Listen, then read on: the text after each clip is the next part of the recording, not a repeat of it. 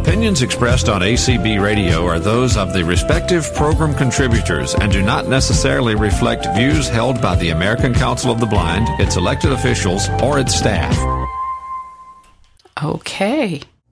All right. Well, welcome. We're glad to be with you today once again, and we are ready for another Apple presentation. I am Matt Volbrecht of the Tech Juggernaut, and it's very uh, exciting to be with you each week. I always look forward to these times together. I believe I am uh, being joined by trainer Cliff as well today. Uh, not sure if anybody else from the team will make their way in, but we do have Cliff with us. And uh, we are going to be talking today about voiceover on the Apple TV. Now, you may remember that we talked to you over the summer about cord cutting in general. And we talked about a lot of different options that you have and a lot of different streaming services.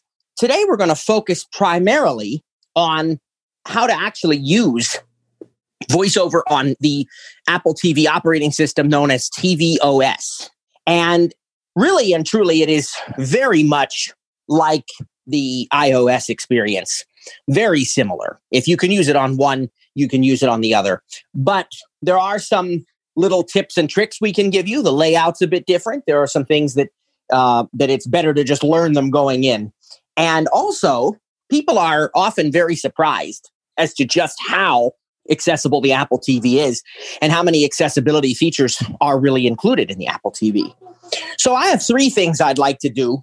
I'd like to start out with a very quick review, and it will be quick, of some of the streaming options that you have available to you. And Cliff, if you're here when we um, get to the part of that about doing home uh, movies and and so forth, I'll I'll have you talk about um, the app that we use for that and the you know network attached storage and so forth. So we'll give them a quick review of that. It won't be as in depth as it was over the summer because we've already done it, but we just want to remind you. And then we're going to give you an actual tour of the remote that's used with the Apple TV, known as the Siri remote here in the US. And finally, we'll talk about what voiceover uh, how voiceover operates on the TV and and the setup process and entering text and all those things. So we've got a lot to cover. We're going to get right into it and I want to review quickly with you because when you if you are going to use the Apple TV, the first thing you really do need to start deciding is what services you're going to use it with. Now, of course, this can change. And the beauty of, of uh, streaming services, there's typically no um, problem with you know trying something out and then switching to something else. It doesn't require complex installations or activation fees and all those sorts of things. And it really is uh, a much different, much more pleasant experience. But there is a huge selection of options out there. And many people will use the streaming services they already have because most of us now subscribe to at least one or two streaming services. If you're like Cliff or me, maybe you've got a bunch, but most people have at least one or two. And these might be things like Netflix, Hulu, Amazon Prime, Disney Plus, Peacock, or HBO Max, for example. And so you may subscribe to one or more of those. And it's very easy to add those to your Apple TV. Those are some of the options you have. You also may want to have an option for getting live TV in a more traditional sense you know, being able to watch anything on any channel, your typical cable channels, whether it's Food Network and HGTV and Discovery or Nickelodeon or uh, TV Land, uh, Lifetime, or, or, you know, maybe it's something like the news networks and maybe even sports like, you know, ESPN, for example. All of these options are available to you in a couple of different ways that you might remember, which we shared with you over the summer. Um, the first thing is if you already have a subscription through a provider um, like, for example, Comcast or Spectrum or maybe DirecTV or Dish, if you have one of those subscriptions, you will be able to access individual apps for the networks. For example, the Food Network app called Food Network Go, the HGTV app, the Nickelodeon app, the Lifetime app, the ESPN app. These are available because you have them in your satellite or cable package. And so consequently, they're available through a feature called TV Everywhere. Now, not every channel supports TV Everywhere, and not every cable or satellite provider supports every channel. So it is going to vary from company to company and from network to network. But largely, if you have it in your cable or satellite package, there's a good chance you will be able to download an app for it on your TV and sign in with your cable or satellite provider login and access all the content live and on demand. In addition to that, there are live TV streaming services that don't require traditional cable or satellite TV now. Our personal favorite, AT&T TV, it is very um, unlike a lot of the others. It's higher priced and uh, has a lot more channels, so it, it's worth what you're paying for it. But it does have uh, a number of you know the package I have has 85 channels. I think the package Cliff has has like 124 channels or something like that, and you do get cloud DVR. You do get simultaneous streaming. You get a lot of the, you know, you get thousands and thousands of on demand titles. Um, you can restart programs that are already in progress. I mean, there's just a plethora of options here. And again, that's AT&T TV. There are others. The latest uh, newcomer to the scene is T-Mobile T-Vision. So for T-Mobile customers, that's an option worth considering. Um, there are others as well, of course. Hulu with live TV, YouTube TV, Sling being one of the most well known, probably because it was one of the first um, to really uh, get into that. Um, and and there are still others even that I'm not mentioning. There's probably seven or eight now major live TV streaming providers, and they they vary in features and in channel lineups and in price. For those who have absolutely no interest in sports, local channels, or traditional news networks, um, you could get a service like Philo, P H I L O, which is just $20 a month for 60 channels, I think, 59 channels. And again, they do not have the um, Disney, they do not have ESPN, uh, they don't have, you know, Fox News, MSNBC, um, those kinds of things. They don't have your local channels, which a lot of the other ones do, but they do have all the other popular channels, the Discovery networks, which again is, you know, Food Network, HGTV, Cooking Channel, DIY, and a whole bunch of others, Science Channel. They do have um, the CBS Viacom, uh, Nickelodeon, and Comedy Central, and all of those, and and they do have the A and E networks, you know, History, Lifetime, LMN, a whole bunch of them. I just like I said, there's like 59 channels there, and again, unlimited uh, cloud DVR and on demand and all of these things. So there's a, a very, very wide variety of options. Uh, this is a feature that we offer at TTJ. If you call us and give us your your zip code and the channels you're interested in, we can certainly help you to try to pick the one that's right for you. But you know, you can also do a lot of this research online for yourself and and and you can try them out. You know, you can actually use them for a bit. One of the interesting things about AT&T TV is they also have a device that they send you and actually T-Mobile offers that as well. These are free devices. They do run on the Android platform and they do connect to your television. Because they run on Android, they do have a, a screen reader. At least the AT&T one does. I can assume the T-Mobile one does. I don't know. And it's not as good as VoiceOver. I'll be very upfront about that. It, it, it just isn't. Uh, but it does get the job done. So if you need it for an extra TV, you can use it. You're not required to. We're, of course, going to focus on the Apple TV. And the nice thing, even with these services where they send you a device like AT&T TV or T-Mobile T-Vision, you don't have to wait for that device and you're not required to use it. You can start using your service immediately by downloading the app onto your iPad, your iPhone, or of course, what we're talking about today, your Apple TV.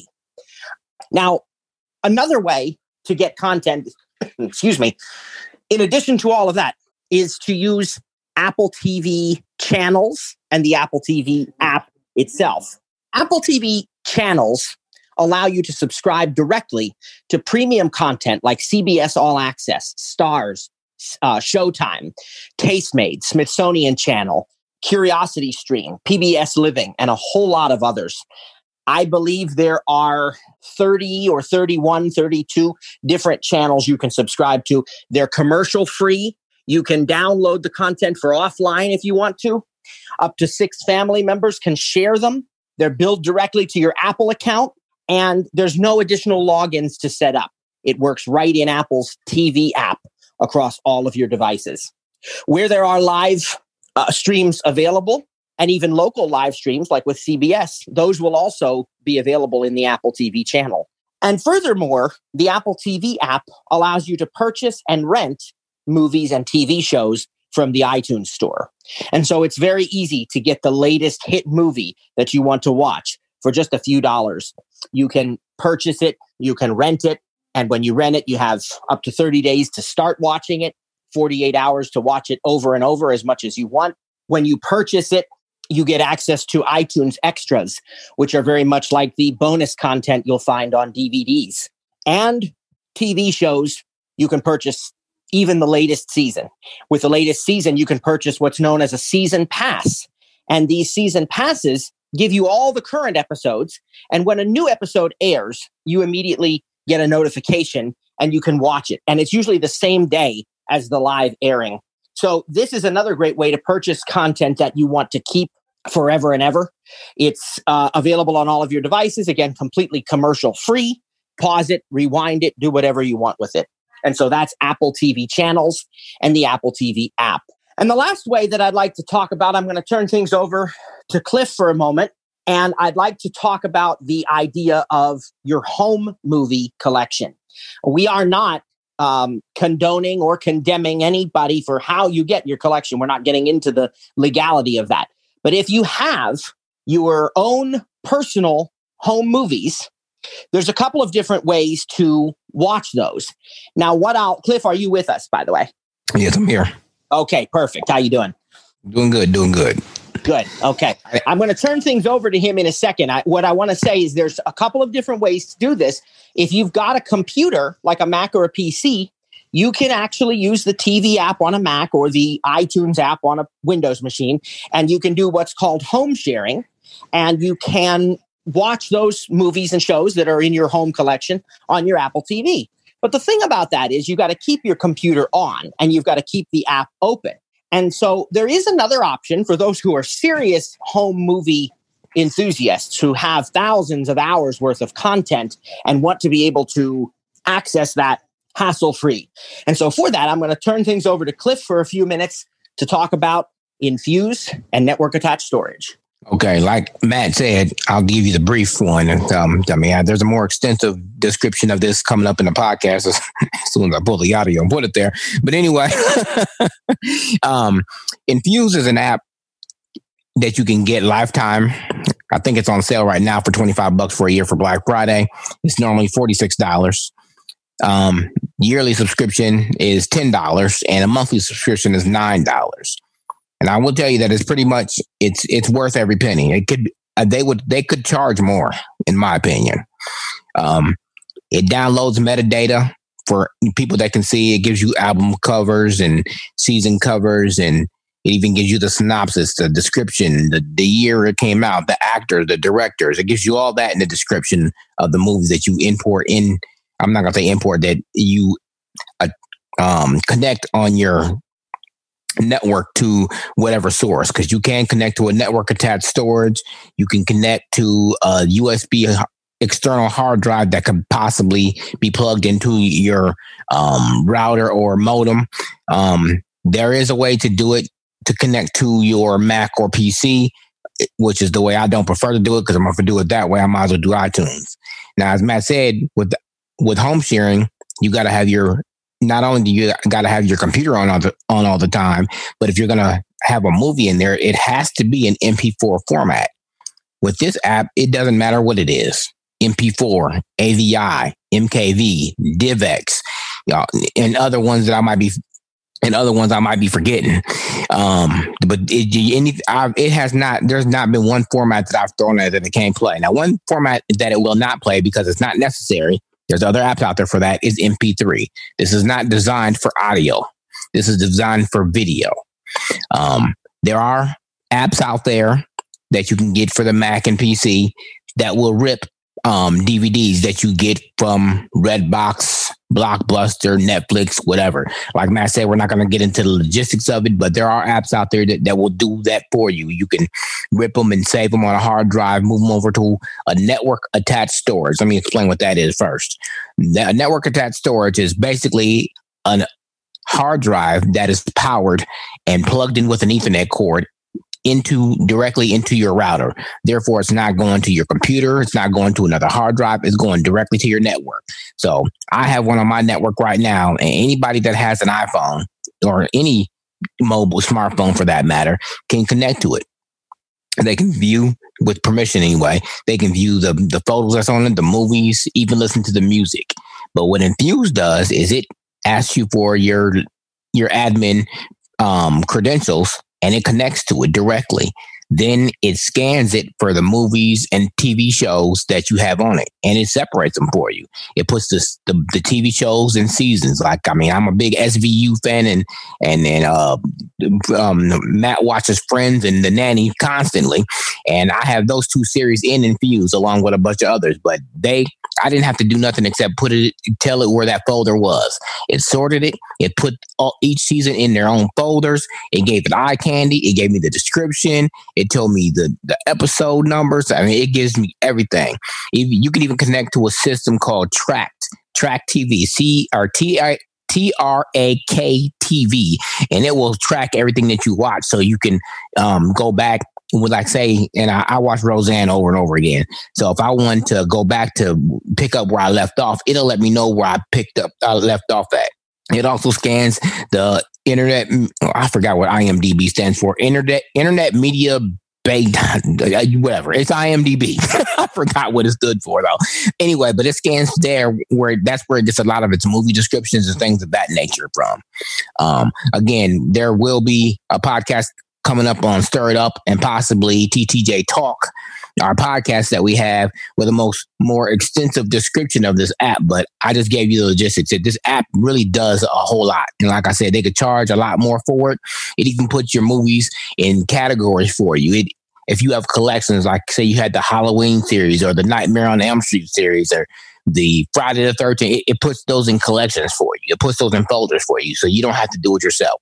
So again, I said I wasn't going to take too much time to explain it, but that is the basis of it. And like I said, it, it does a whole lot more. And I would, I would easily pay $5 a month for this app. That's how good it is.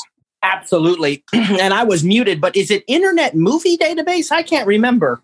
Is that what that is? I, IMDb Internet Movie. Yeah, that, that sounds about right. That sounds what the letter could stand for. I mean, it could it could be. I don't know. I can't remember either. But um, yeah, it is a great option. As I said, if you're serious about doing home movies and, and and you know you use one of these network attached storage or NAS devices, it makes it you know so easy to just keep them there. Just keep that uh, plugged in, connected to your modem, router, gateway, whatever you want to call it. I mean, it's so convenient when you get a new movie or, you know, you happen to rent a movie and you say, oh, I want to add this to my collection. And again, we're not going to get into the logistics of copying DVDs and this and that of the other.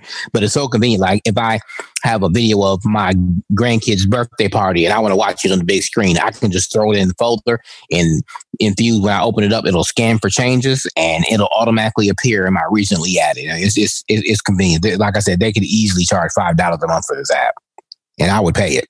All right, absolutely. I think what we'll go ahead and do now, the next thing for us to do is to get into voiceover on tvOS. So before we do that, let's go ahead and take some questions. If you have any questions about this quick whirlwind tour review that we've just done, let's go ahead and answer those questions first, and then we'll go on. Okay, so I know some of you are already raising your hands. Uh, if you do want to raise your hand, it's Alt Y on the computer, Option Y on the Mac, and Star Nine on the um, on the phone, and then on the iPhone, it's under the More button on the right hand side. So let's see.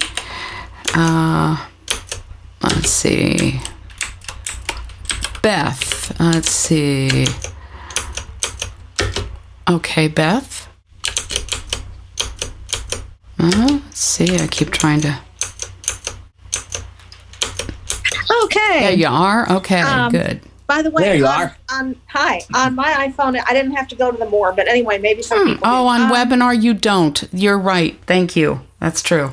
Uh, but uh, my question, Matt, is I'm confused about the um, on demand can is it how does that work? Can can any show that you might want to watch if you don't want to watch it when it's going on can you get every single show and movie that that say cox has or at&t or whoever on demand or is it just specific ones? Is it just some of them?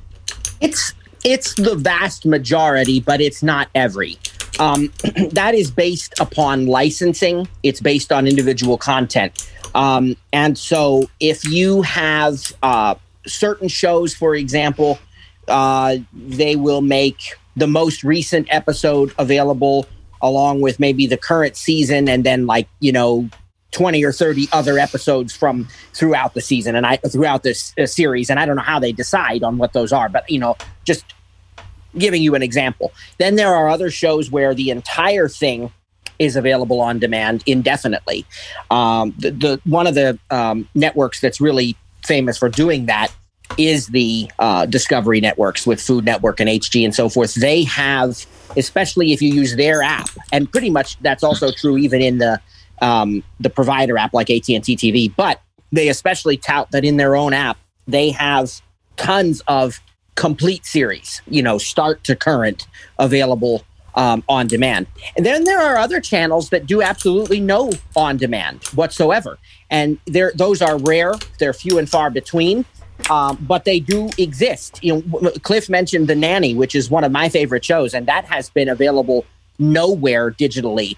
Uh, if you you know if you have a digital um, streaming provider like AT and T TV and it happens to air on a channel, you can record it and save it to the cloud uh, for a while. But that is um, the only way you've been able to get it. Now, recently, uh, the first two seasons of The Nanny are now available on Pluto TV, and hopefully the rest will roll out. But again, that's where your home media comes in too. So, yeah, it's not everything. It's, you know, it would definitely be misleading you to say that it's every episode of every show. Uh, however, it's thousands upon thousands of hours. You're going to be hard pressed, especially with this system of watching TV on Apple TV and you know the iOS devices with these apps, you are going to be very very hard pressed to find examples of things that you can't watch the whole way through. I you know I gave you one example right now because it stands out, but that's one example of, you know, hundreds of different shows that I like and most of which I can find on demand with little or no effort at all. Right. So that's different from actually going on, say, the Cox app right? On demand is different from from going on the Cox app and picking a show. How how does that? Well, differ? not necessarily. I don't know the Cox app, so I can't speak directly to it. I imagine they have on demand content on there, but you know, again. That's just I, I don't know that, um, but yeah, oh, you know, on demand is just a broad term for watching something at your volition without having to record it without i mean technically recording is on demand but it doesn't fit into the technical description Right. of on demand you know that it would be recorded as you're still watching it on demand but it's semantics there but yeah no it you know true on demand means that you don't you know it's just available whenever you want to watch it okay. Thanks. Okay. Thank you, Beth. Okay, Wesley? Uh, yeah, because I'm thinking I've got a contract with Xfinity till this March, but I am thinking seriously getting an Apple TV, and I'm just going to take the shears to the cord when that contract's up, except for internet service. But the thing is, what I found out from this uh, service, this basic cable service, there's really not that much I'm really interested on there, other than you know, than the local news stations. I see some like you know Quest or Discover, kind of like a lot of stuff I'm not really into. And I have a cheap you know Hulu subscription, you know, and I got a few shows I watch under that. And I feel like you know, like the Apple One package, but you know, and then I like to just get rid of the rest of that, you know, save my money and not you know pay for Xfinity for the rest of the you know the other channels, but I like to have a way I can access the local news channels. So do the news channels usually have apps for Apple TV so you could, you know, at least, you know, watch their newscast. And also I noticed that some of these they have the iPhone apps for their, you know, where you can access their news channel. So any way I could send video from an iPhone into the Apple TV so I can put one of their apps on my phone and then just send to my big screen. That is doable. It's called airplay. Okay, Um, cool. and lots of news networks nationally do have apps. To get Okay. your local news there may or may not be an app. It kind of depends on your area. And really the best the best way to do that guaranteed is to get a streaming package like the uh, AT&T TV or Hulu with live TV you know because they will most likely have your local Yeah. channels. However it's not the only way. Um, there is a there's a cert well there's a there's a box called HDHomeRun and if you get an HDHomeRun Connect I think is the one. Um, you can connect it to your router, and the other end of it gets connected to uh, an over the air antenna. You buy one of those, you know, you can even get an indoor one, okay? And then there's an app you download onto your Apple TV and you can watch the the local channels that way. So there are a lot of options and um, you know, it's certainly something you can look into when you're, you know, ready to to actually do that. Uh, because there are multiple ways of getting local content.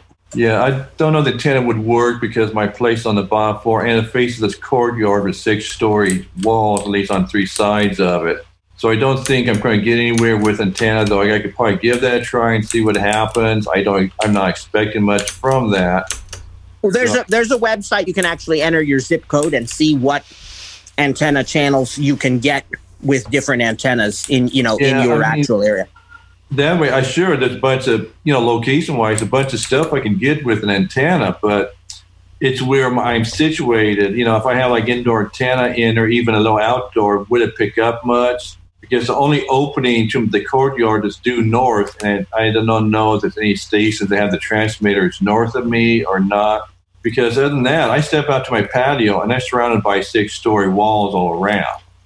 So I'm. so Yeah, might- that's that's where that website comes in because they give you all that information. Yeah, like man, I probably would try that though. Yep. Thank right, you, thank you. Wesley. Thank you. Sharon? Thank you. Sharon? Hi. Um, yeah. Uh, can you hear me? Yep, we hear you. Okay, great. Um, I've kind of got a similar situation. I am thinking about when my contract is over. Uh, do I want to maybe cut the cord and do something? I've got a similar question. I want I if I want to get local channels, can I? And what about audio description?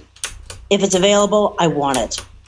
I know how to get that through my cable box. You know, I know how to turn audio description on, but is that will turning the set the audio description? Oh well, yeah. Is there a way to do that on the audio or on the Apple TV? I would think there would be. Yeah, absolutely. There's a lot of audio described content, and that is a feature built into the Apple TV. If you turn it on, then it will be available if it's offered on, you know, th- that still is dependent upon the content. It's not on all content. Uh, Right. But yeah, yep. Elizabeth? Let's see, did I? Oh, I didn't. Let's see. Here you go. There we go. There you I go. just, Good. What was? This is a really simple question. I just didn't catch the name of um, the last uh, one that was described, uh, where the gentleman said that he would pay five dollars a month for it. Oh, Uh, that's really an app it. called Infuse. Infuse is In- the name of the app. And Thank it you, is- Yep, it's made by a company called Firecore. That's the one that um, that you want if you're looking at that. Okay. It was a let's- rave review, I would say. Thank you. Sure, thank you. Sheila. Good afternoon, Matt. It's nice to hear all of this great information. Hi there. Hi. Um, my question is I have ATT Uverse, which does not have um, any kind of accessible remote, etc. Um, you're talking ATT TV. Would that take the place of the Uverse? And can I reach out to you after and Yeah, please do. Uh, please do reach out to me afterwards. Uh, AT and T would really like to get all of its customers away from Uverse. They're not actually offering Uverse new anymore uh, to customers, and really where they want everybody to go is to AT and T TV. So I suspect you should be able to get some really, really good, um, you know, promotional rates to do that to make that move as well, and you would have accessibility um, through Apple TV and iPhone and iPad, and even on the device that they'll send you. As I said, it's not as I don't like it as much as VoiceOver, and I don't like Android as much as you know Apple, but it, it is there. I mean, if you need it for another TV or something, it is accessible. I can't knock that, you know. Um, Okay. So Well, I'll, yeah, that I'll reach out to you. Thank Okay, you. fantastic. Thank you so much. Thank you. Thank you, Sheila. Eric? Eric? Let's see. You may unmute.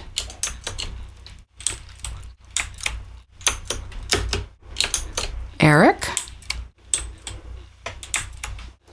Well, we may need to move on. That's all I see right now. Um, did you want to move along, Matt, with more of your presentation? Eric's hear me? here. Can you Okay, hear me Eric. now? Oh, yep, and then we Okay. can, sure. All right. Okay, uh, just an observation. Uh, got about half an hour into this call and hasn't touched on the uh, subject that the call was going to be about. And I don't know if you're going to get there or not, but that's what I'm interested in. Thank you. What was If- what was that? What was that, sir? I'm very confused. What would you mean about um, Blogs, probably, because I made a mistake. uh, Um, uh, So, talking about using voiceover on Apple TV. Oh. So Oh. far, that hasn't been covered, and I got half an hour in this. And I'm Oh, Uh, you you you, you're not you gonna might have you might I- have you might have hang- come in late. You might have come in late because we actually did mention it at the beginning that that's the next thing. It's coming up now, so you're in you're in Oh, good so shape. you mentioned it, and then you went away Yeah. for, from it for Right. half an hour. Right. And right. so, what, Exactly. what am I doing here if I'm hoping to hear that? Well, you got to know how to use these things. You know, it's all part of the same thing. Um, it, it's you know we got to know what I mean. It would be like buying a buying a uh, a microwave and not knowing what you want to cook. You know, you got to have all the options. So we're trying to give you a little bit of a background as to the streaming services that are out there, um, what you can use on your Apple TV, so it's not just kind of sitting there. Um, you know, the content that you can get and subscribe to. And I think the important thing to understand with voiceover, which is you know a good segue into into where we're headed next. Um, if you are planning to use any of these apps, it's um, a good assumption that every app that we've talked about so far Netflix, Hulu, Disney Plus, uh, Peacock, HBO Max um, they are all going to work with voiceover. And so, you know, once you've kind of made that um, decision as to what you want to at least try out at the beginning, um, you can you'll then have something to do with this so that you can you know you can actually use it to get real world content. And um, and, and as you mentioned voiceover is is the next thing that we're going to talk about. And for for starters on that what i would like to do is i'd like to give you uh, kind of an overview of the apple remote known as the siri remote. And then the last component is we're actually going to talk about um, the you know the, the features of, of the voiceover screen reader and, and various accessibility uh, features on the tv so with the remote um, i'll give you a very quick tour of this remote and the uh, buttons on it because it is um, there are very few buttons and the rest of it is done through the touch surface trackpad at the top now, if you are after today interested in more in depth voiceover coverage uh, on this, we will uh, also direct you to our website where we have an in depth tutorial on using voiceover. But I'm going to try to cover uh, as much of that as I can. And I actually think we'll probably be done with time to spare because it really isn't that complex on, on tvOS. Um, so, the remote, looking at the remote, there are actually a total of five buttons, six depending on how you how you want to classify it, and the rest is done through this trackpad at the top. So looking at the remote, the top left button is known as the menu button. Uh, this button will also take you back to previous screens and will allow you to um, go clear back to the home screen. Just like on an iPhone or an iPad, the TV, the Apple TV with tvOS, has a home screen and that is where all of your app icons are. And that's kind of your your starting point for everything that you do. So the menu button uh, takes you back to previous screens within apps and also eventually back to the home screen or you can press and hold it to quickly jump back to the home screen. If you um, if you quickly triple click that menu button that is your accessibility shortcut much like the home button or the side button or top button on an iOS or iPad OS device. And we'll talk about that in a moment, actually, during the discussion of, of setting up the uh, Apple TV. Um, now, the the next button I want to talk about is the the button on the top right of the remote, which is known as the uh, the TV button or the home button. It's kind of personal preference. There's a setting where you can choose what this button does. Um, does it take you into the TV app or does it take you home? And and so there are uh, again multiple uses for this button. You can press and hold this button to get into the control center of tvOS. Again, just like iOS, there is a control center which we'll talk about. Next on the left, the second row is your Siri button. And this button, when pressed and held, allows you to speak to Siri. And also, you can press and hold this to dictate text into any edit field. And in a couple minutes, we're going to talk about uh, text entry and text input. And that is um, the you know the, the only function of that button. It's it's a Siri button. You press and hold it, and you talk either for dictation purposes or for for Siri purposes. And on the right side there is a volume uh, button. It's it's one button, volume up and down. Uh, obviously, the top end of it is volume up, and the bottom end of it is volume down. And on the left hand side, the very bottom button is the play pause button. Now that is it. Those are the only buttons that you have on the Siri remote. Everything else, as I mentioned before, is controlled by the touch surface trackpad. The gestures that you will use with voiceover are remarkably similar to what you'll use in iOS and iPad OS on your phone, on your iPad, and so on. And the only major difference is that there's no double tap gesture, um, at least not typically. You don't double tap on an item to open it, you don't double tap on a character to insert it on the keyboard. And the reason for that is because when you are using the Apple TV, the touch surface is also a button. The actual remote um, trackpad can also be pressed like a button. And so to activate an item, to click on an item, to choose an item, instead of a double tap, you're going to simply click the trackpad remote. Now, the other important thing that's very different from using your iOS device is in the case of tvOS, you're not touching the actual screen, right? You are interacting with the screen by way of a remote. So when you navigate, when you swipe to the left or swipe to the right, you're actually uh, going to be affecting the items on the screen, but it's different than directly touching the items on screen itself. Now, because of that, and because of the way that voiceover works, because of the, the layout of tvOS, we have these grids, right? We have columns and rows of icons, just like on a home screen. But because it's the big screen, it's the, you know, the TV in your living room and so forth, there's a lot more options. There's a lot more you can swipe through. You might have lists of thousands of movies or shows in a collection and uh, maybe thousands of songs in the music app. So, how do we make it possible to interact with a, a screen in this way and to, uh, to, to quickly be able to move through all of this content? And the answer to that is that there are two very distinct modes for voiceover on Apple TV.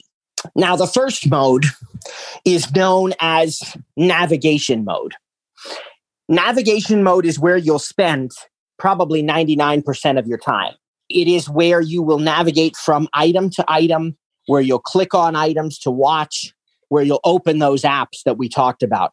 If you have, uh, uh let's say Peacock or HBO Max or Disney Plus, you'll AT&T TV, you know, you'll you'll swipe to it on the home screen, you'll click on it, you'll find your content by swiping um, and choosing what you want and clicking on it again. And all of this is done in navigation mode. This is going to be, I'll explain this in a bit more depth, but right now I just want to go over the two modes with you. So that's one of them. The second mode is known as exploration mode. Exploration mode is not meant for everyday navigation. It's meant to do exactly what its name suggests. And that is to allow you to explore what's on the screen. And there may be a time when this is useful. One of the most obvious times that I can think about is I shared with you uh, that there are many different apps out there, such as you know Food Network and HGTV, that work with your cable or satellite provider, for example. And I said you would have to sign in using the credentials that go with your cable or satellite subscription, or even your digital live TV streaming package subscription. Now, there are cases where this is done automatically for you. Uh, Apple has a thing called single sign on, and several of the major providers uh, support it. And if they do, it's much easier to sign into apps like Food Network and HGTV because you store those credentials on the um, Apple TV and you don't have to manually enter them every time. But if a particular app does not support single sign on, you're going to have to enter a code. And so what's going to happen is on the Apple TV, and there are slight variants in the workflow, but this is the general idea. What happens on the Apple TV is you open an app and you try to watch something and it says this content is only available to subscribers who have this channel in their package. And it'll say, if you want to sign in to unlock this content, yeah, you need to pick up a, an iPad or an iPhone or a computer and you need to go to you know, www. whatever it is, hgtv.com slash activate or whatever they're using. I, you know, I, I, have single sign on and I don't really do it that way very much. So I don't know. Uh, but there are, you know, there are these web addresses. So you pick up your iPhone and your iPad and you go to that website and it says enter the code displayed on your television. Well, the Apple TV with voiceover would have read it to you maybe once and you might have heard it say, uh, enter the code J6D817 well, you may not remember that. This is a time for using exploration mode. This is a time to go back and read that authentication code character by character to verify what it is. And so that's kind of what I see as the purpose and the benefit of exploration mode. So when you first set up your Apple TV, it's going to be in navigation mode. Navigation mode by default is a direct touch experience. Now, what that means is that with direct touch, you will use the exact same gestures that your sighted peers, family, friends, coworkers are using. There's no difference. What? Yeah. And so what happens is you will pick up your Apple remote, Siri remote, and you will swipe in whatever direction you want to go. If you want to move to the right, you swipe to the right with one finger. And if you want to move more quickly to the to the right, you swipe more aggressively to the right, and you might move by five or six items instead of by one item. And same thing with swiping to the left. And you can even swipe up and down, which is really useful um, in the tvOS world because of how things are set up. And so you literally just swipe to the left, to the right, yep. up and down. And when you find something you want, you click on it. You literally just press the button. See why I said this wouldn't be a very difficult or, or time consuming explanation because it really can't get any simpler. You listen to what voiceover is reading to you and you swipe. Um, if you're in a guide of channels, you you know you swipe up and down or left and right, and and whether or not they're they're set up for left and right or up and down navigation, you're going to have to figure that out by experimenting because every app is a little bit different. Sometimes there are hints to tell you and sometimes not, but it's very easy to just swipe and figure it out. And, you know, there are some apps where you need to swipe in all four directions. Um, for example, in a in in the Apple TV app, if you go into your library of purchased content, those are again they're grids. So you might have six movies across and then down to the next row another six movies and down to the next row another six you know so however many you just again you're just going to practice this. You're just going to try it and it's as easy as that. Swiping one direction swiping the other clicking on what you want. Again i want to stress that is po- that it's possible to navigate in all four directions up down left and right and click when you want to activate something. And so this is basic navigation in direct touch mode. Now you can change that navigation style from direct touch to something else called follow focus if you really want to do that. I don't recommend that. I don't prefer it, but it's kind of useful for folks who may also have dexterity issues and cannot control how um, how aggressively, I guess we'd say, they swipe with one finger. Maybe they're constantly moving by four or five items instead of one and they can't control that. You know, that's a designed feature in direct touch mode so that if I need to move through, you know, 800 rows, I don't have to do it one row by one row. I can, you know, move my finger more aggressively, more quickly, more rapidly, and it will move by multiple rows at a time. But if that is a, a problem, you can change the navigation style in direct touch mode. Uh, excuse me, let me say that again. You can change the navigation style in navigation mode from direct touch to follow focus. And it will make it so that every swipe only moves you one element at a time. Again, that's not the way I prefer to do it. I like the direct touch experience in navigation mode, but you can change that in your voiceover settings. It is a personal preference. Now, the other mode that we mentioned was exploration mode. And again, this is where you kind of look at what's at the what's on the screen with voiceover. And you're not really moving, you're just reading what's there. And this mode is going to feel a lot more like voiceover on other devices because when you swipe to the left and to the right, you're going to hear these clicks as voiceover wraps around and you might reach a boundary and hear a boundary reached uh, sound just like you would on your iphone or your ipad and the other thing they have in exploration mode is a rotor and just like on ipad and iphone you can add and remove and reorder things on the well can you reorder now? I forget. Maybe not reorder but you can add or remove things from the voiceover rotor.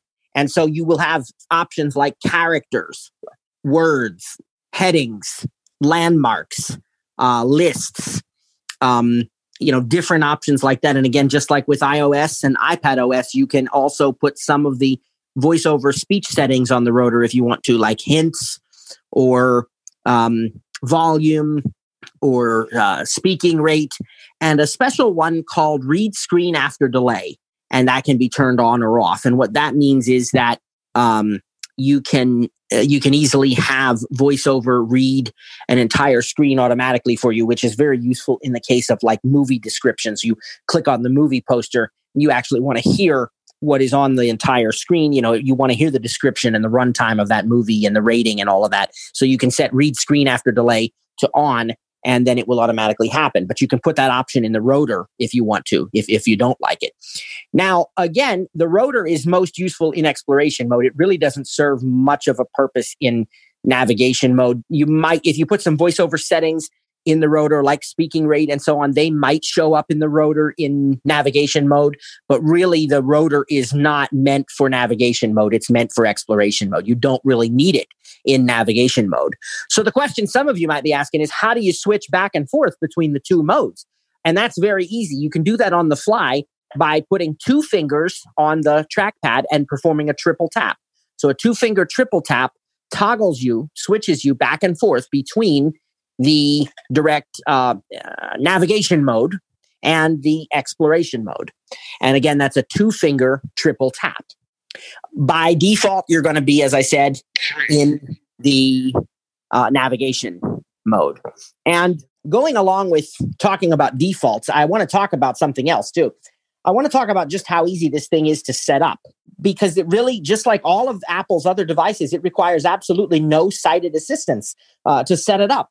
When you plug it in and connect it to your television, the only thing you might need sighted assistance for if your TV doesn't talk to you is knowing what input the television is on to make sure that it's, you know, on the correct input.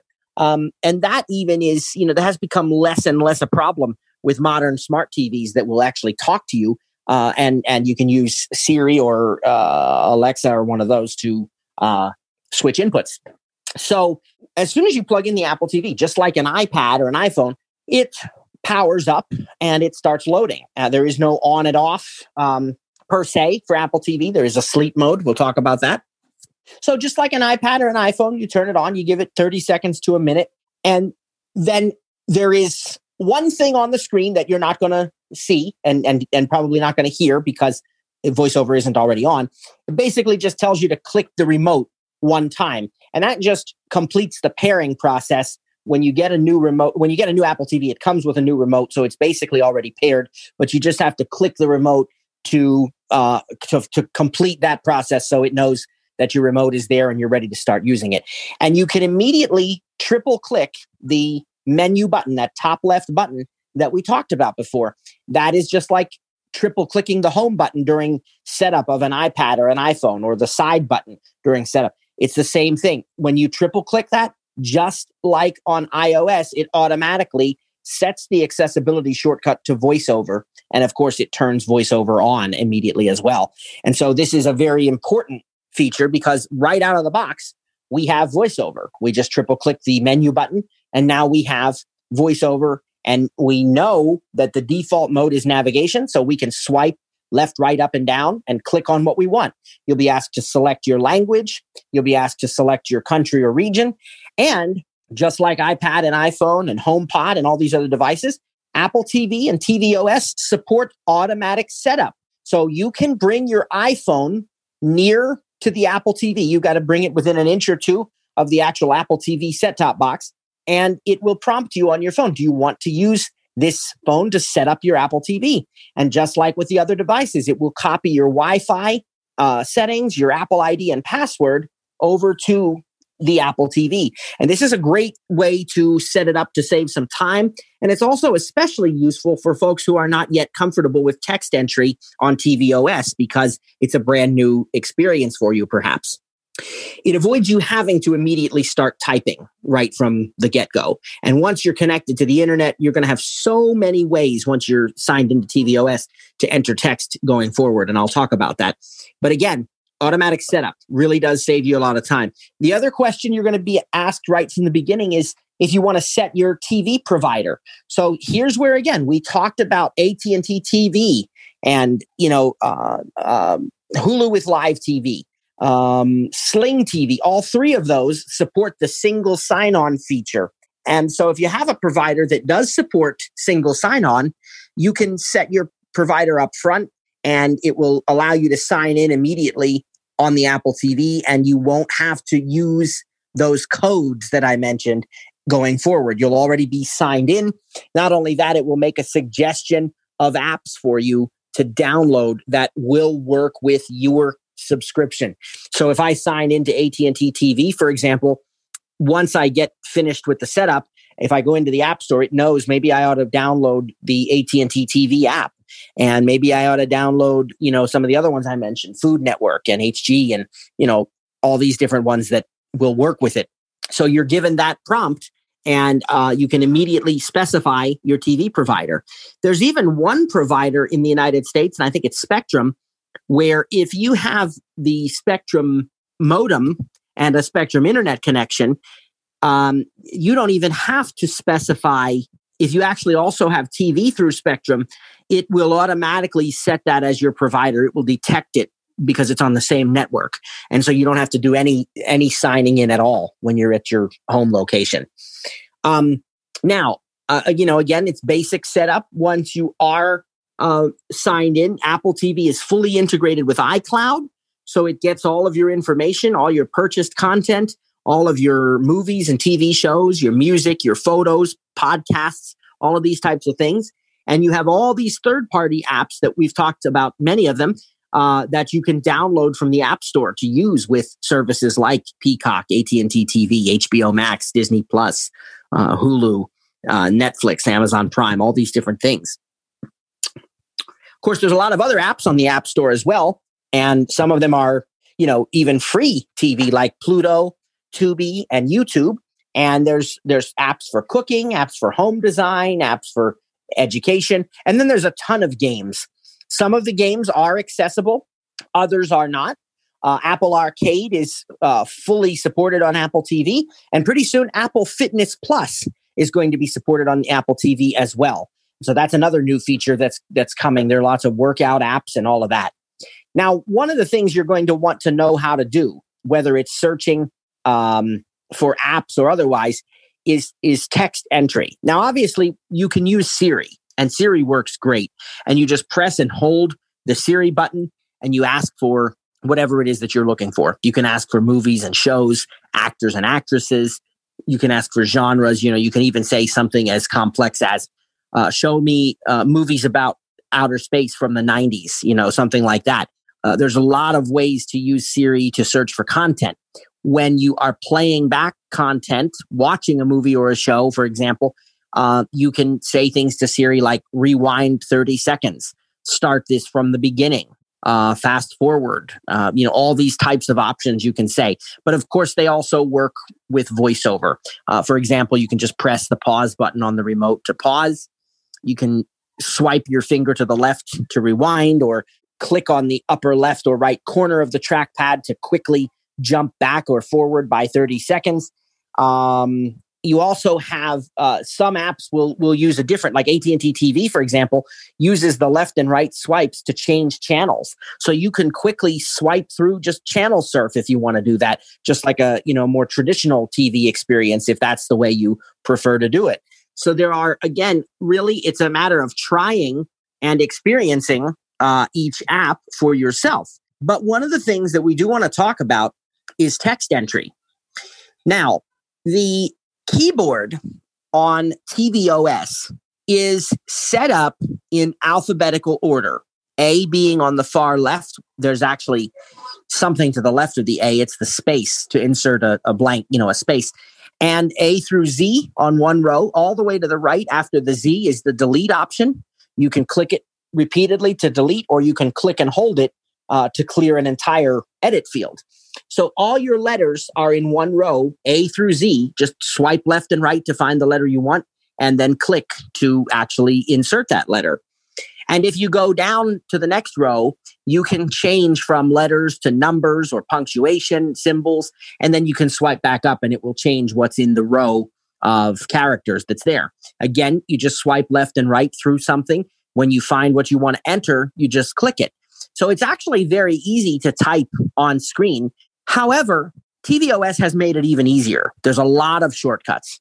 For one thing, recently used email addresses are saved unless you disable that feature or delete them.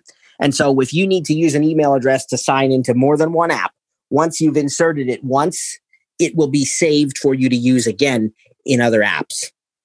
Another thing that you have at your disposal is dictation.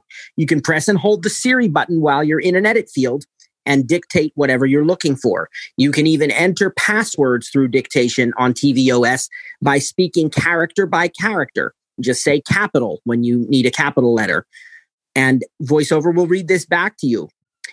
Another option you have is the continuity keyboard. Now, continuity keyboard allows you to use the on screen keyboard of your iOS or iPad OS device to enter text on your Apple TV. When you get to an edit field, you'll get a notification on your iPhone and iPad that you can immediately pull up the keyboard to enter text on your Apple TV. And because of continuity keyboard, you also have access to iCloud Keychain. As you may know, iCloud Keychain stores all of your passwords and usernames for you. And so now I don't even have to type anything. Instead of typing my login credentials for AT&T or Netflix, all I have to do is use continuity keyboard, authenticate with Touch ID or Face ID, and I can immediately enter my password in just a couple of taps on the Apple TV. If you have a, um, a an external keyboard, such as uh, an iPad Smart keyboard, a Logitech Folio, or even a Bluetooth, you know, just some sort of a Bluetooth keyboard connected to your iPhone or iPad, that also works with continuity keyboard. But not only that, Apple TV directly supports the use of Bluetooth keyboards. So you can actually pair a Bluetooth keyboard to your Apple TV and then use it to enter text and to navigate in tvOS. Not only that, Apple TV supports Braille displays. You can pair a Bluetooth Braille display to your Apple TV and you can use Braille input and you can also read in Braille what voiceover outputs. And this is really interesting because when you're watching a movie or a TV show, you can actually have voiceover speak the captions for you. If you are using closed captions or if there are subtitles in a foreign language film, voiceover can read those for you so that you don't have to have somebody sighted telling you what's on the screen. And not only that, but if you have braille and you, you have you know you have a braille display, you can have those subtitles and captions output to braille as well. The last thing I want to talk about before I check with Cliff and, and take some questions is I also want to talk about TV speakers. We have a separate um, we have a separate presentation coming up. I think it's early on in 2021, if I remember correctly, on the HomePod now that the HomePod minis are released and the new software and lots of new features. And so we're not going to get in depth about this now. We're going to save it for that particular presentation. But I just want to point out that if you do have at least one HomePod in the same room as an Apple TV 4K, you can actually use your HomePods as speakers. And I mentioned AirPlay. You can do it that way, but now you can actually choose your HomePod in the same room as the home theater speaker. And this has unparalleled sound. It is the most amazing audio experience that you will ever want to have. You will be able to hear if depending on what program you're watching, if it supports Dolby Atmos, for example, then it works with your HomePods in Dolby Atmos, and you'll be able to hear the people moving around the room, or you know, sound like they're behind you or wherever they're supposed to be. It is truly an incredible experience, and so you can use HomePods with Apple TV. Again, the beauty of all of this, the integration, the continuity, how everything works together with iCloud and all of the other wonderful features that provide this seamless experience. And again, voiceover is no exception. With voiceover, you have the same great functionality that you're used to on iOS and iPad OS. Even if you, you know, the rotor, braille displays, um, all of these settings that you come to to know and look forward to. Uh, so voiceover on Apple TV, you can even use the Alex voice um, if you want to use Alex. And because Siri doesn't speak on Apple TV, because the idea is we don't want to interrupt what you're watching. And so Siri doesn't talk to you on Apple TV. It shows its responses on the screen. But obviously, as a voiceover user, we need to hear what Siri is saying. And so Siri will read, voiceover will read what Siri says. And you can always have the entire screen read to you again, even in navigation mode, by simply pressing and holding the play pause button for about two or three seconds and it will immediately read the screen for you. So, Cliff, do you have anything that you want to add to this or comment on before we take questions? Ah, you didn't give me nothing to correct you on today. You got it. I was going to mention the the uh, the keychain thing, but I mean, because I love that feature, not having to type them oh, 20 digit long passwords that keychain corrects for you and it's just uh, yeah it's it's just seamless. It works. It i mean i've never had it fail on me on the apple tv so. No. Nope. All right. Anyone want to raise your hand? Oh beth let's see uh, i hear you. There we go beth. Okay thank you. Mm-hmm. um, am I correct, Matt, in assuming that if you have an Apple TV, you must have some kind of service, whether you just choose Hulu, whether you choose Cox or AT&T TV, whatever it is, Apple does not have a TV service per se. Is, is that correct? That is mostly correct, and that's why we started with that stuff. Now, there are there is a slight exception to that. I mean, Apple allows you to rent and purchase movies from the iTunes store and has those Apple TV channels that I was telling you about inside the Apple TV app. So you can subscribe directly to those. And that does include Apple's own Apple TV Plus, which is all original content. So you don't have to have an external service. You can use just you know purchasing and renting and you can subscribe directly through the tv app to things like cbs and showtime and Starz and like i said there's, there's also a lot of free stuff like pluto yes. crackle uh you well youtube tv is not free what's that other one that we always forget about that? the basic youtube app is free but right um uh, crackle pluto tubi um, yeah, you uh Tubi, that's the one I always forget because they got a lot of content. They just got bought by Fox a couple of months ago, and they put up a they've almost doubled their library. So, and that's completely yeah. free. You just need an email. Right. Well, you don't even need an email address, but if you want to sync your watch history across your devices, then you'd have to have an account. But it's it's completely free. Right. You wouldn't get your local news at five o'clock or you know stuff like no. that. No, for that you need to have a service. In, in most cases, uh, you know, you're it, it, yeah to get a especially to get a true live stream of it, you would have to have uh, and and at the, you know this day and age now, I mean, when I started doing this, you know, because we live in a slightly more rural area, um, when I started cutting the cord, I didn't have any of my local channels available to me. I could get the national stream of like, you know, NBC and stuff like that, but um, I didn't get my local affiliates and I didn't care. Uh, but that's just because I really didn't at the time. It is nice having them now. And that's what I was going to say. Probably every every live TV streaming service out there now does offer locals in my area. Now, you know, now I do get all of them. So it I mean, has this is a bit of a reach, but can't you get your local news through news Apple News Plus? I mean, I don't know. I don't do news a lot, and I, you know, I go into the app now since I'm subscribed to Apple One service. But can't you, you know, find a feed with your local stuff in there? It depends. Again, that's going to be based upon the area and what the providers are distributing, you know, to Apple. But it is theoretically possible. Yes. Okay, thank you. Wesley. Yep. Thank you, Beth. Wesley. Uh, yeah, there I'm you go. wondering if you have like a Mac in the room, is there any way to kind of through the Apple TV just send the screen of the app to your TV screen so you can kick back with the keyboard on your lap and a trackpad on your lap and you know do some Mac stuff? Well, yeah, that would be that same AirPlay technology that I talked about earlier. It's just called screen mirroring, but it's a, a you know a feature of the AirPlay two uh, protocol, and that is supported on all Apple devices. So you could do that from well, at least iPad, iPhone, Mac, all of yeah, Cool. yeah. All right, thank you.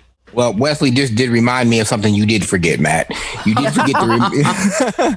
Rem- you did forget. Oh, I well, I mean, there's a lot of content anyway, but you did forget to remind uh, mention that you can pair a Bluetooth keyboard to the Apple TV. You can pair a Bluetooth keyboard. Earlier. Yep, you can. Yeah, I thought it'd be a nice idea. So I, if I watch the TV, I want to enter stuff into the uh, Pluto app on the Apple TV, or I'm, I'm mirroring my Mac screen. I want me to kick back to the keyboard on my keyboard and trackpad pad on my lap, and you know, enter in text. All right. Okay, Jeff. Uh, did you want to respond to that, Matt, anymore? Uh, I, I think I think that's you know I think I think we did answer that. Yeah, absolutely. Okay. I think it's a great uh, great option. Yeah. Okay. Jeff from Um, Minneapolis. yeah, there you go. Yeah. Hi, there are a couple ways that you can get local news uh, without needing to pay for AT&T or whatever. Um, you go to the App Store, you could do term searches for your local TV stations by the call numbers or call letters.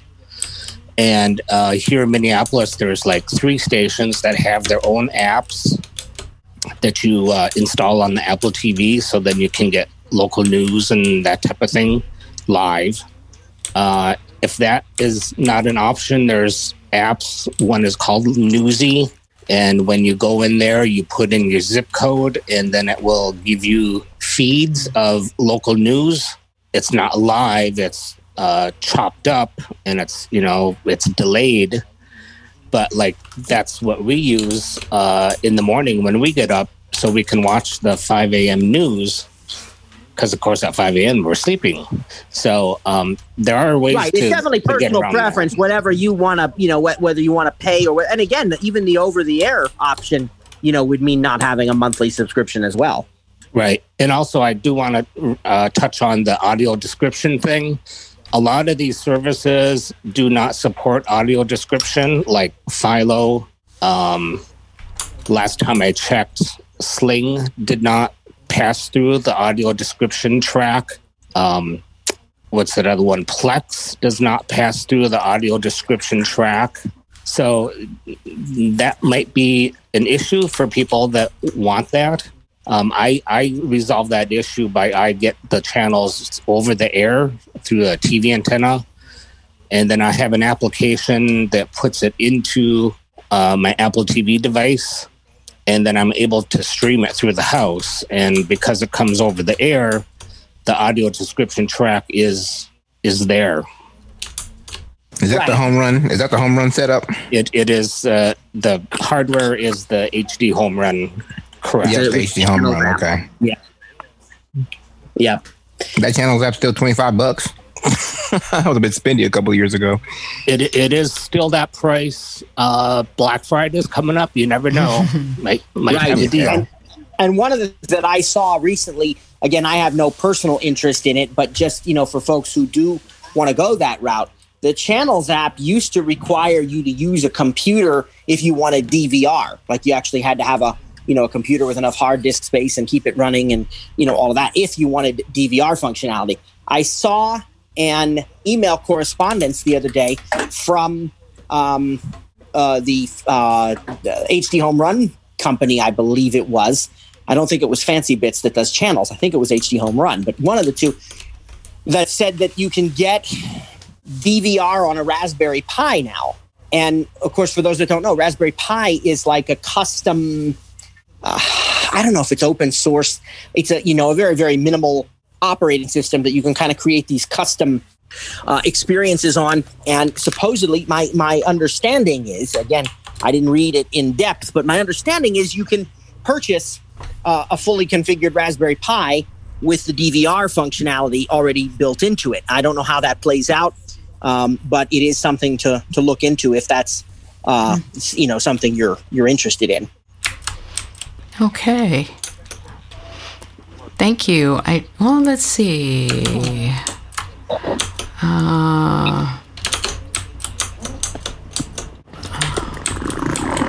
uh, let's see, Alan. Let's see. Is this you? No, that's not you. Who is here? Okay, twelve forty-eight. Uh, yeah, you can unmute. Star six. Hi, this is Laura. Thank I you. wondered Hi. if you have a smart TV to get this to work, and I wondered if you had to have a 4K TV to work the Apple TV, and if and also about the 4K. I understand that there's a difference in pixels, but is there a difference in sound with the 4K TV? So there is a, all right, kind of a couple questions there combined. So um, if I understood your first question is, uh, do we need a smart TV? You don't actually need it. It will work fine with it. You know, as long as you've got an HDMI port. Um, and I, I, you know, uh, just uh, as a side note, smart TVs can get a lot of these same apps, uh, but I like the experience on Apple far better. So yeah, that's not an issue either way. And 4K is up to you. Um, you know, the best experience you're going to get is an Apple TV 4K paired with an actual 4K television, but it's certainly not required. And if you have an Apple TV 4K and you have a standard HD TV, that's fine. Um, it will work, you know, just the same. It's just your content won't be displayed in 4K, which if you are the only person there or the others with you don't care, you know, it's not a problem. Or a person that has had both 4K TV paired with the 4K Apple TV, the sound is going to be much better. I will say that. and that was the other thing I was going to say. That's where you're going to get, like I mentioned earlier, if you have the correct. But again, you got to have speakers that'll take advantage of it too. Most of the built-in speakers on a TV are not, you know, not going to give you that much of a. Uh, of a I was going to say I don't use my speaker. T- I don't use my uh, TV anyway. I use my HomePod. So That's where you're going to really a home pod paired with an Apple TV 4K and a 4K television. That's where you're Hmm. going to get the really awesome audio experience. Thank you. I really appreciate that. I'm thinking about looking into it myself, but I'm I'm wondering if I need to. I mean, right now I have a couple of TVs that are not 4K, and I'm wondering if eventually maybe I will get a 4K TV and then work up to the Apple TV and the things to go with it. Well, you you know you could go either direction. I had my Apple TV 4K for uh, probably close to two years before I actually had a 4K television, um, and I got the Apple TV 4K because I suspected that I would soon get a 4K television. You know, they make a non 4K Apple TV also. Uh, but you know, I got the 4K in anticipation of it, and then I got the television. So you could do it either either sequence there. But again, Black Friday is a great time for that.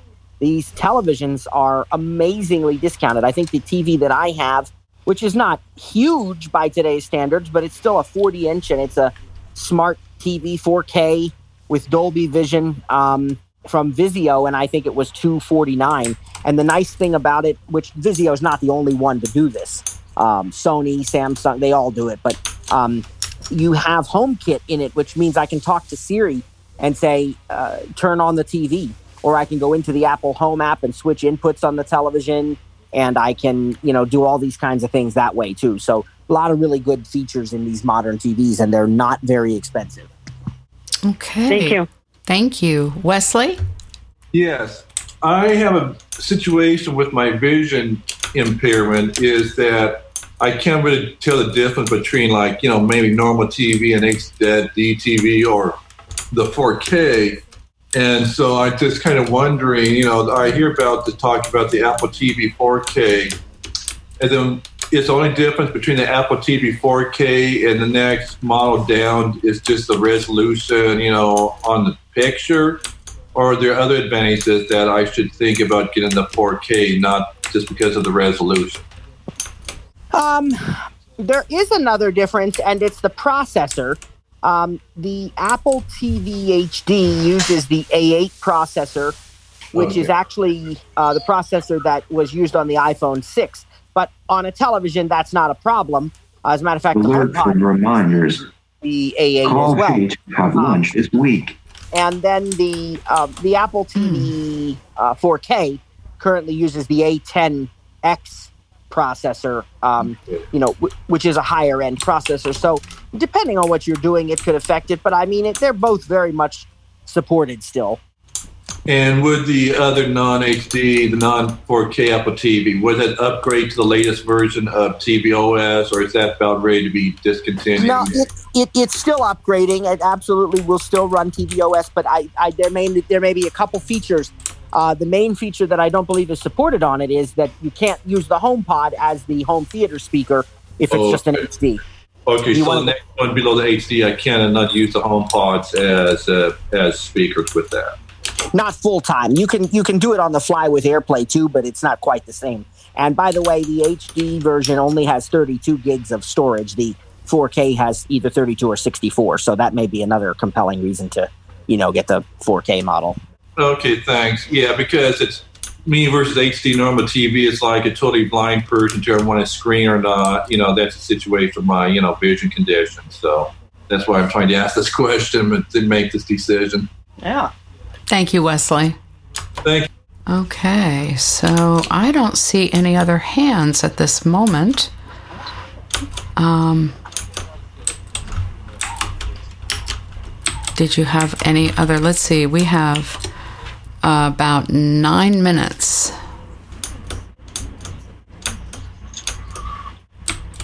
Hmm, gosh. Are you there, Matt? Whoops, there we go. There Sorry we go. about that. Okay. Okay, yeah. what were you? I'm you have about nine minutes. Nine and minutes. so if there's any way that you want to wrap up, I don't see any more hands at this time. Okay.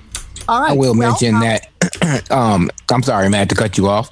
No, go Um, ahead. Go ahead. Start well not starting. We've been doing help sessions on saturdays now. Every other saturday. The next one is going to be the 28th which is next saturday and that starts at 12 central 1 eastern 10 pacific.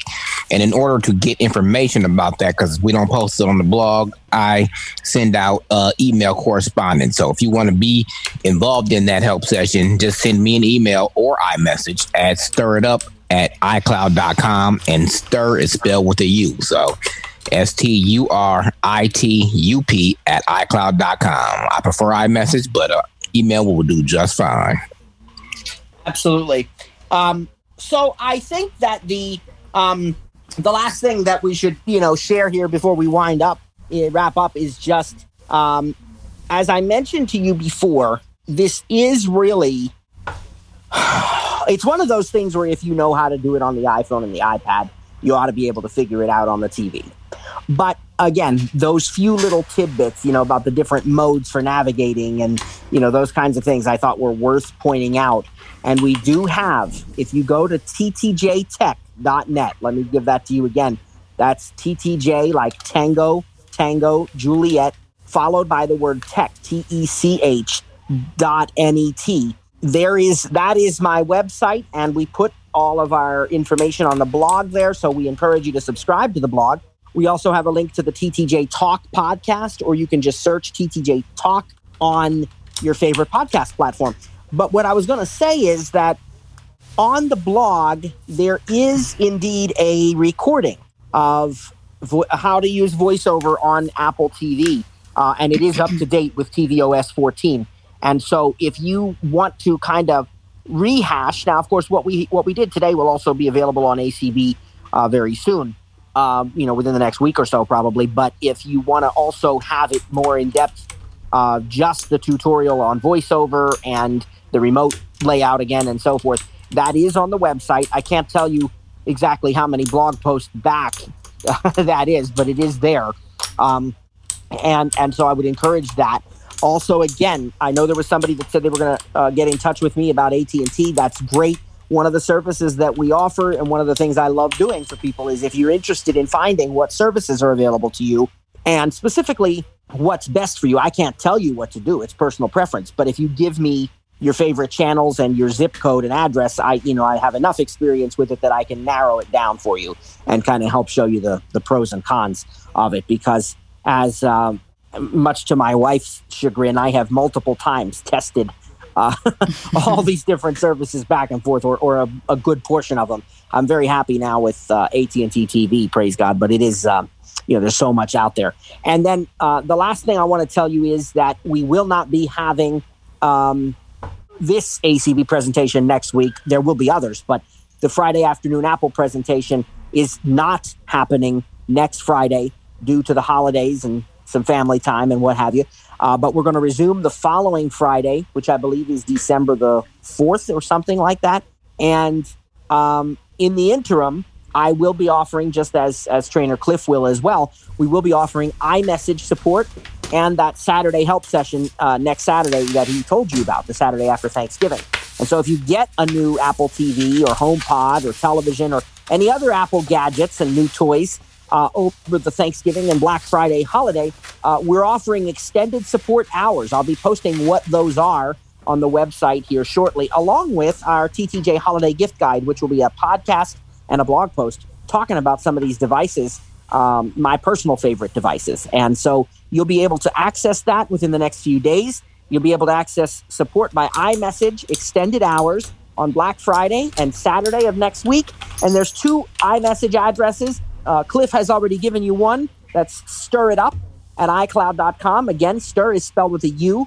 And uh, if you can, use the messages app. If not, you can use email. You get faster responses if you use iMessage, though. And the other address, same thing, iMessage is preferred. Uh, the other one is the tech juggernaut at iCloud.com. so that's the T H E followed by tech, T E C H, followed by the word juggernaut, J U G G E R N A U T. So the tech juggernaut at iCloud.com. I you should have just made it TTJ Tech at iCloud.com, made it easy. I should have, but I didn't. Don't confuse people. No, I'm just kidding. also, I just did uh, last week. I did a podcast with our newest member of the team, Stephanie Jones. Me and her both got iPhone 12 Pro Maxes, and we did a review on that last weekend. And that's on Stirred Up, the uh, podcast, spelled the same way. Absolutely. So, everybody, God bless you and have a wonderful Thanksgiving. Stay well, stay safe, and we know you will. We'll look forward to seeing you back in two weeks uh, right here for another Apple presentation. Thank you very much.